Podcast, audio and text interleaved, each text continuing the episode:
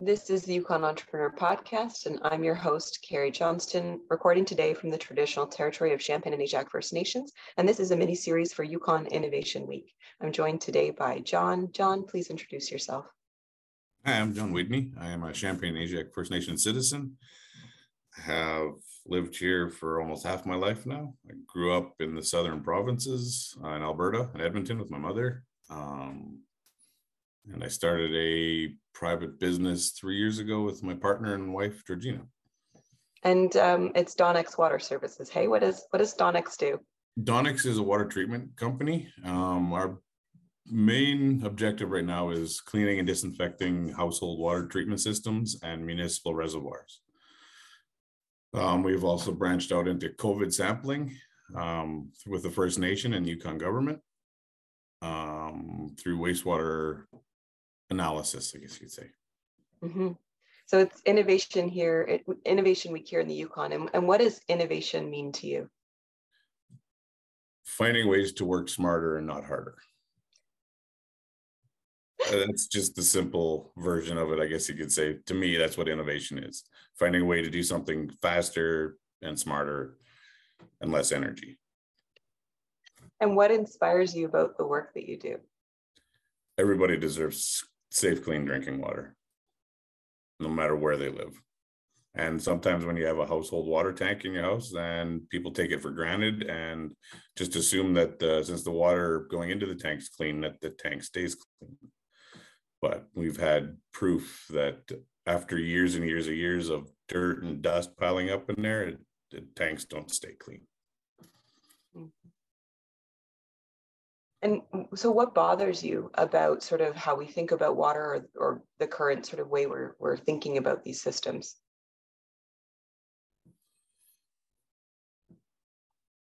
Bothers me about it.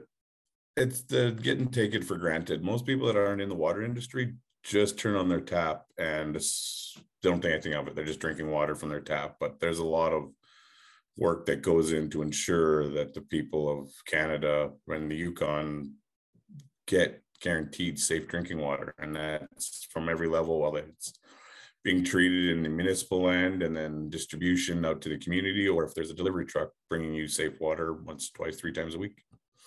Mm-hmm. And what's your experience sort of working in in water systems in in the north? Um, experience has been great actually. I've I wish I would have got into the water treatment stuff when I come out of high school, but you come out of high school and you never think I should be a water operator. It's just not on everybody's radar. Everybody wants to be the doctors and lawyers or you know mechanics, a tradesperson, but we need to start putting water as a a trade or a necessity and start educating more people about the importance of treating water and and try to grow our uh, population of water operators, I guess you could say. Mm-hmm. So transforming transformation sort of means to have a, a, dramatic change in sort of what we're doing. In 2015, the TRC released its calls to action. Um, and it talks about, you know, awareness of what happened with the residential school system and the history of colonization, acknowledgement of the harm, atonement for the causes, and action for the behavior. What does it mean to you to be a to, demonstrate reconciliation and action in your business? Uh, our business, uh, I guess, for us personally, it's hard work. Um, I don't know exactly how to answer this question properly, but for myself, the reconciliation has brought more light to First Nation workers um, and their hard work and more support instead of being left behind in some areas.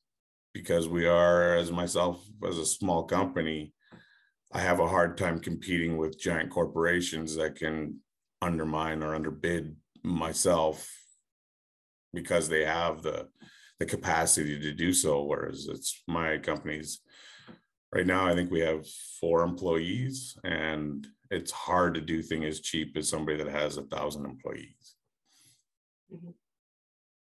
Living in the far north, what sort of unique advantage do you think you have um, as you sort of um, think of yourself as an entrepreneur and, and what lessons do you think that has you have to share with Canada? For about being in the far north, um, well, anywhere in Canada, as far as I'm concerned, an entrepreneur, if you have the drive to do something, do it. Don't wait for the tomorrows. Don't start your mind process of how to get it done today.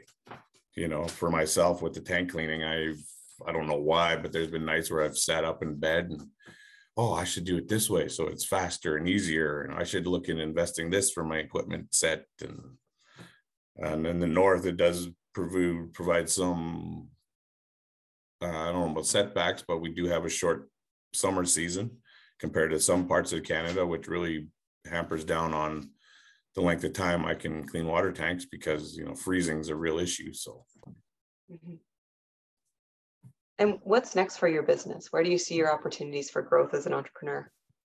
Oh, right now, we are at a crossroads in many areas where we can potentially be taking over delivery runs in certain communities, or we're also hoping to look at to expanding our COVID sampling into other communities that have like systems that in like in Haines Junction where they got wastewater collection and start sampling that for preventative measures, I guess you could say, for uh, making the public more aware of the, the spikes and lows of the, the COVID virus going through a community. So we're hoping to that expands more than just the one community, and we can have sampling people all over the Yukon or expanded from there. Even we'll see. We'll see what happens.